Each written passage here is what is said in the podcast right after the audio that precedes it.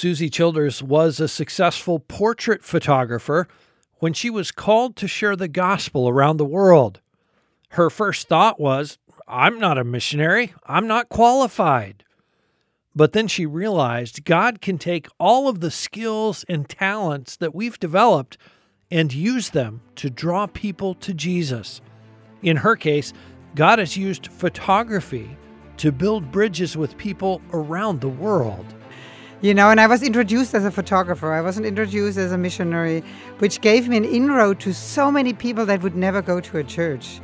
I'm taking my camera, I'm going to places where people are forgotten, where they suffer, where they are neglected, where there are people second class, and I try to get their stories and build a bridge between the need and the potential.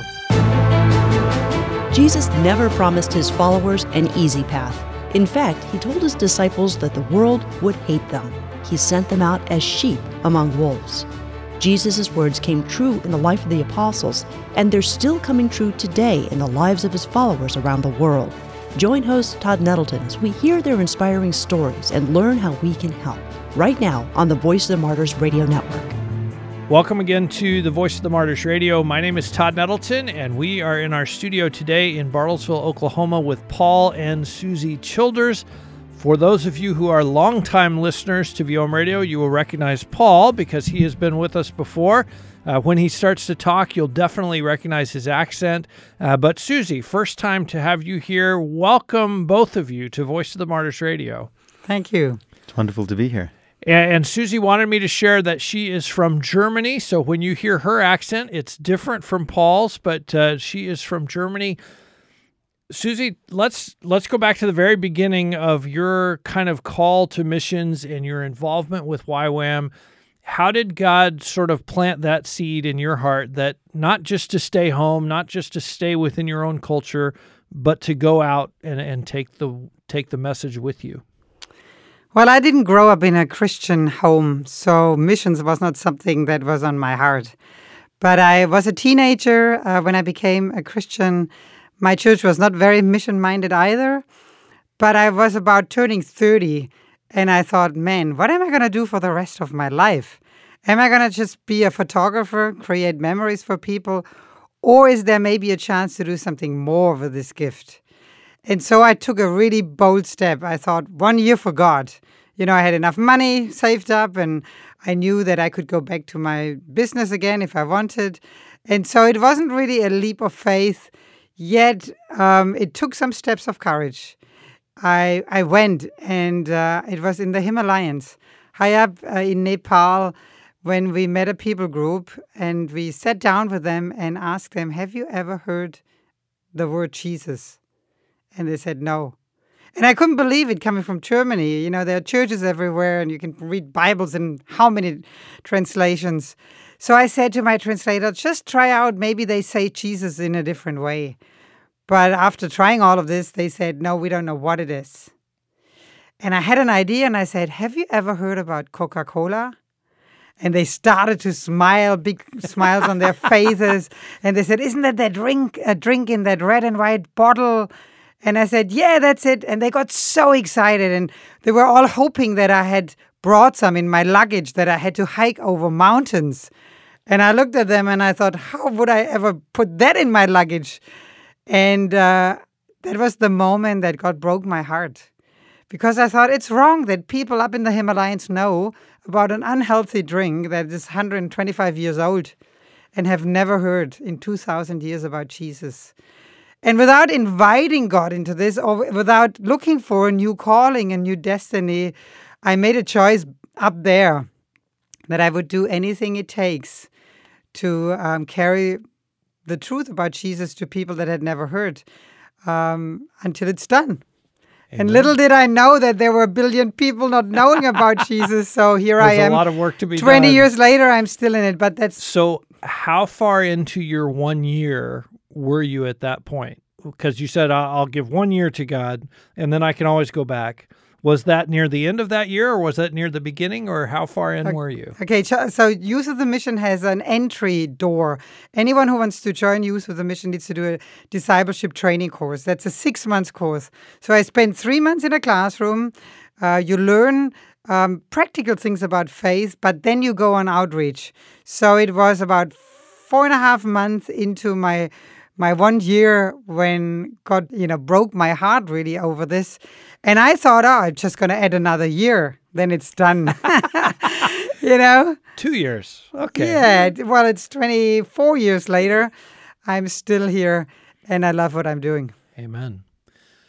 One of the things, and I, as I looked at the website and read up a little bit about you, you were a photographer a lot of mission agencies would say, well, wait a minute, you know, you need to go to seminary, you need to do this. Uh, how did you find a place for your photography skills? Um, and how does a camera serve to open doors to talk to people? I don't have a theological degree or anything.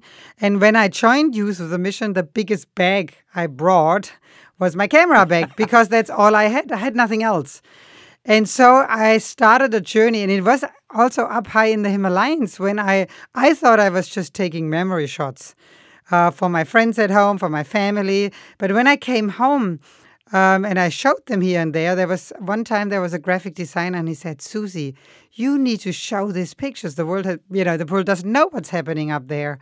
And so he said, "If you say yes, I'm gonna prepare a tour for you within Germany, and I'm going to make a nice poster that we can post out, and uh, you're going to talk about your experience. And I remember the first time I drove into one of our towns, and I saw everywhere my picture. And I went to the venue where we had this event with, you know, back then we had slides and stuff. I was so afraid, thinking, oh my word, the people have paid to hear me you know and i was introduced as a photographer. I wasn't introduced as a missionary which gave me an inroad to so many people that would never go to a church. And that really started a journey. I started with exhibitions then. I thought man i can just blow up the pictures and share who these people are. And i saw all kinds of stuff happening where people received callings to go into nations or where people's hearts were broken over issues of injustice. And I thought, wow, I mean, there's way more in my hand that I'm aware of. And so that started a journey that's still lasting. I'm still discovering what it means. But a part of my calling was clearly um, given to me during a conference in Malaysia a few years ago where we heard about the suffering of women and children. And I listened and I thought, man, we can't sit here and talk about all of this and not one life is changed unless someone goes out and does something. And I said it. I said, someone needs to do something about it. And the message or the, the questions came right back to me. How about you, Susi, doing something? And I thought, what could I do about injustice? I mean, I'm a photographer. I'm not a counselor. I'm not a medical person. I'm not a lawyer. I'm not a policeman. I had all these excuses. But um, at the end of the conference, there was a song that really touched my heart. It was, I want to cry out for those who have no voices. And when I heard that song again and again, I felt like God was saying to me, Susi, I want you to be a voice for the voiceless. And that's really the heart of my calling. I'm, I'm taking my camera, I'm going to places where people are forgotten, where they suffer, where they are neglected, where there are people second class. Um, and I try to get their stories and build a bridge between the need and the potential. So people who can do something, would like to do something, but will never meet those in need. So I take my pictures and build a bridge between the two of them. How does that work in the areas where you're taking pictures? I, I'm thinking particularly of, you know, a place where Christians are persecuted or a place where people have extreme poverty and you come in with a camera is there generally a welcoming hey yes please come take our picture or is there a distrust like wait a minute why are you taking our picture well, I never go in by myself. Um, often the contacts are ch- challenging or dangerous. So I always have locals with me. And I always have my camera packed away when I arrive. And I always try to first make a connection. I want to know who these people are. See, I have two times I can really touch people's lives. The first time is when I take the picture, and the second time is when I show the picture. So when I take the picture, for me, it's the most important thing to recognize these people are not people in a zoo, and just because they can't run away, I can take their picture. No, these are people made in the image of God. They have value and dignity, and I need to honor that. So I sit down, and often for the whole first day, I do nothing but listen. I want to know who they are. I want their names. I want to know what their dreams are. I, I want to know their life stories. I always have an album with my own pictures of my own family. I have three kids, and I always show them who I am so that we get to know each other. And so when I finally ask them, Can I take your picture? and I explain to them why, normally 98% would say, Sure, because the relationship has been built. It's not a strange foreigner coming to take pictures. It's my friend, Susi, who I've just spent the whole day with. Yeah, and I, I just you just reminded me of a situation. I was in Ethiopia in a in a tribal group. I mean, the road finished, we hiked, people were half naked. That's just who they are. And I made a connection with a woman. One time I was there, and then uh, about two years later, I went back. And the moment I stepped out of the car, by then the road was built a bit further, so we could go in with the car. And someone shouted my name, Susi! And I, I wept. I thought, here in the middle of nowhere, down south in Ethiopia, someone knows my name. And that's because I made a, a connection when I first came. And I often have some leftover pictures of my family. I give them away and I have found them again in their huts, you know, years later, fully rotten away and uh, the colors are gone. And yet, you know, for them, that was a valuable moment when they met me. And I, I want that. That's a very important value for me. So, you know, I'm not just taking something from them, but I want to I want to be their friend. I want to be a representative of Jesus.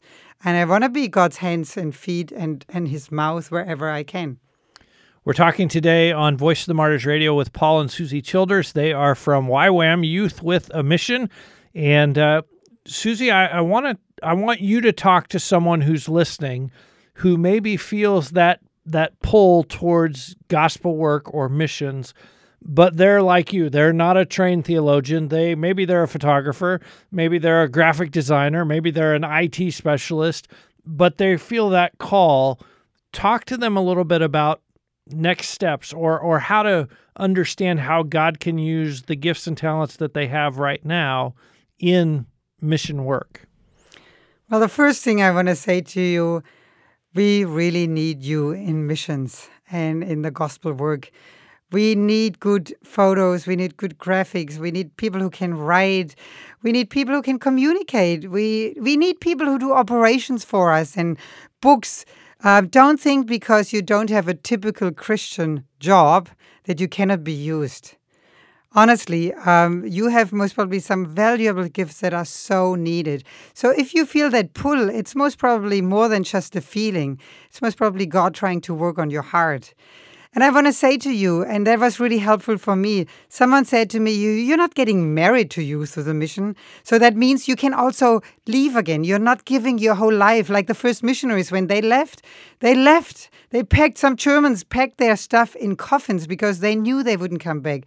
That's not that commitment that is asked of you. So don't make it bigger than it is take the next step. The next step could be a short-term missions outreach, could be volunteering at a at a base of, of youth with mission or anywhere in the world or in an orphanage where you say, I want to try this out. Maybe I have only a romantic idea, but go and just have some guts in your holidays, take two, three weeks off and go and figure out how do I like it in another context? How how does that work? And you might fall in love with what you see. There's a good chance. So you're taking a risk. Um, or if if an uh, organization wants you to commit for half a year or a year, you know you're you're talking about half a year of your whole life. So don't don't blow it up too big. Take a next first step that you can take and see where it leads you, where it guides you. So uh, that that would be my thing. You have to have some guts, some courage to step out, but just take it in steps, in little steps. If I would have known that I would stay in Youth with a Mission for 23 years, I would have never taken the first step. Never. It's by God's grace that He often shows us only our next step. And the next step is never too difficult. And don't be limited by finances. So often, you know, we think, oh, I can't do this, I don't have the money. Well, God owns heaven and earth. If it is His calling, He will provide. But it takes your first step, because you have a free will, to show that you're willing. And then just do it and see what happens. Amen. And you know, I think of that person who maybe they take their vacation and they go for two weeks and they come back and then they don't go back. They still are able to pray more effectively. They have so much better understanding of what's going on on the field, of what how they can pray, how they can connect, how they can be involved. So God, even if you only go for two weeks, God's not going to waste that two weeks. He's going to bear fruit out of that as well. So I I just echo exactly what Susi said. Do do something. Go somewhere. Get some experience. Susi, you have taken photographs in some really difficult and hostile places. You mentioned southern Ethiopia. I know Afghanistan. You mentioned Nepal. Um, what what are those situations like when you're photographing Christians under persecution or Christians who have faced persecution? How does that impact you as you sit, like you said, as you sit and hear their stories and get to know them and their situation? How does that play with your heart and, and with your mind? It's one of the most incredible privileges that I had in my whole life. Was sitting in some mud huts where there was nothing to share but a, a, a cup of dirty water. And I heard the most amazing stories of the greatest heroes alive. And I feel so little. You know, Jesus says, Blessed are the poor. And I've often wondered, what does that even mean? How can a poor pe- person be blessed? But in those places is a presence of God that, that I have never, ever experienced anywhere else. And I, I, you know, people ask me, so you're going there all by yourself? You have three kids at home. And I always say, no, I'm going with Jesus. And, you know, it's the greatest privilege, he and me, and that's all it takes. And and then meeting the people that are so close to his heart. I love doing this. Um, yeah, I have been in difficult and challenging and most probably very life challenging um, um, um, places and situations.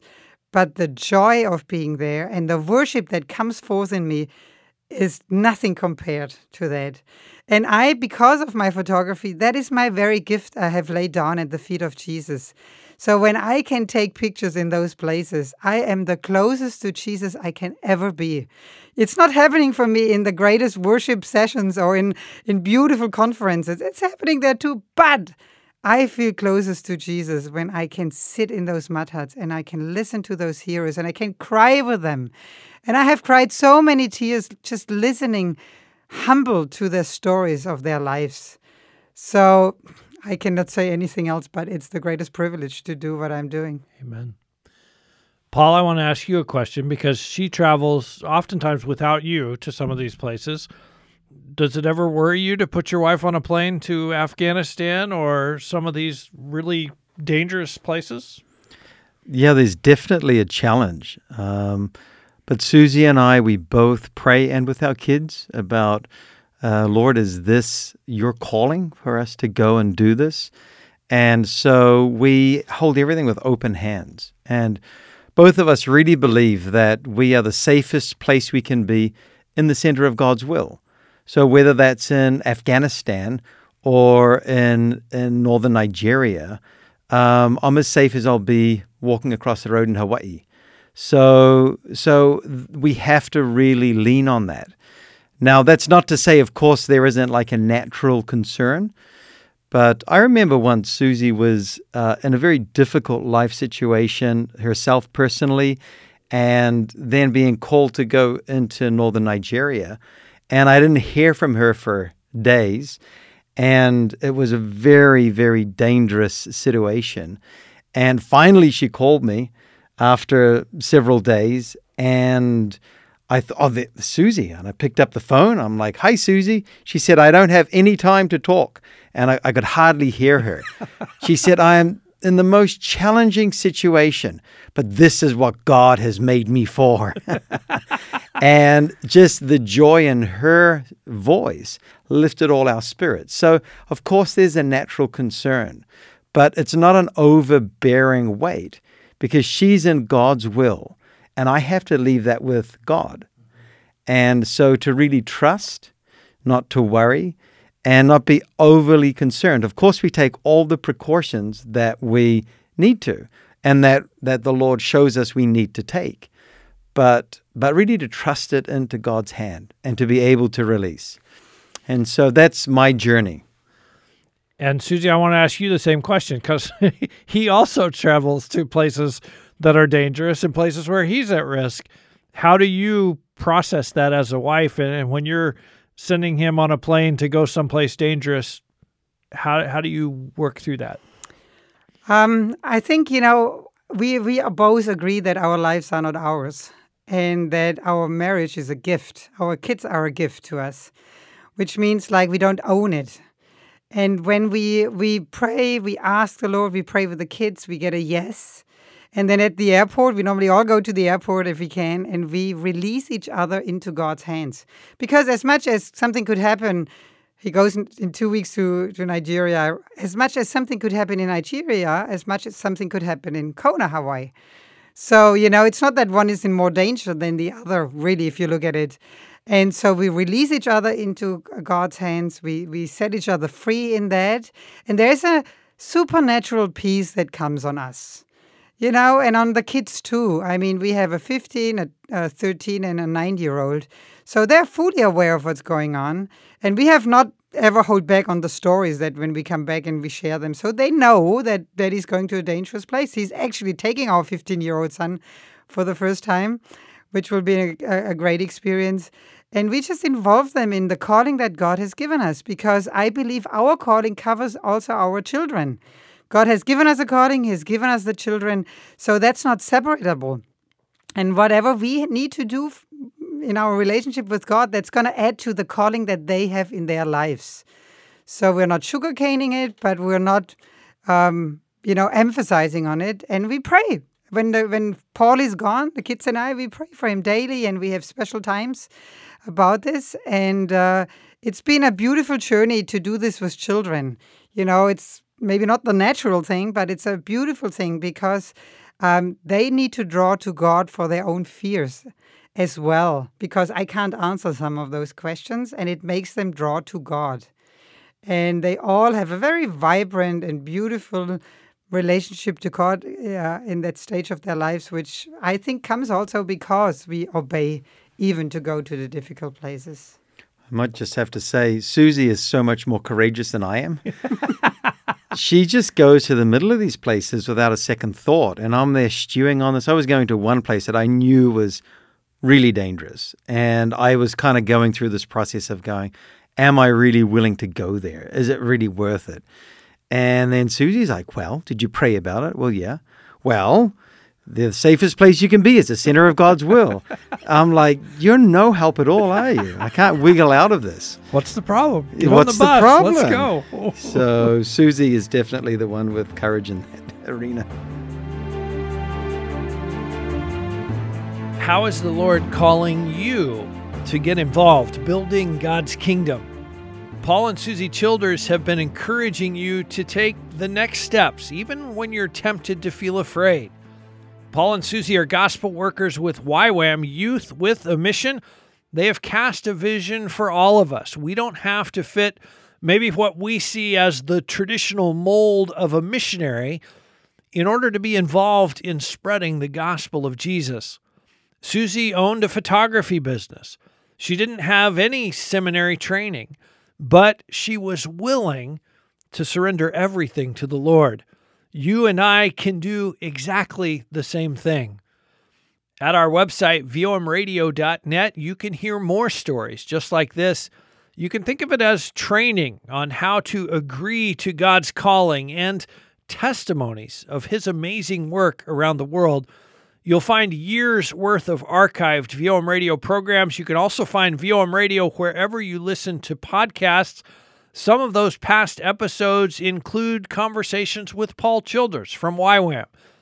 You'll also hear stories of people getting involved in missions at every season of their life. Paul and Susi Childers are going to be back with us next week. Susi will tell us about a mother of four in Nigeria this mom tried to help her children escape from a violent group during an uprising. She said, I, I, gathered my kids and I said, let's run into the bush.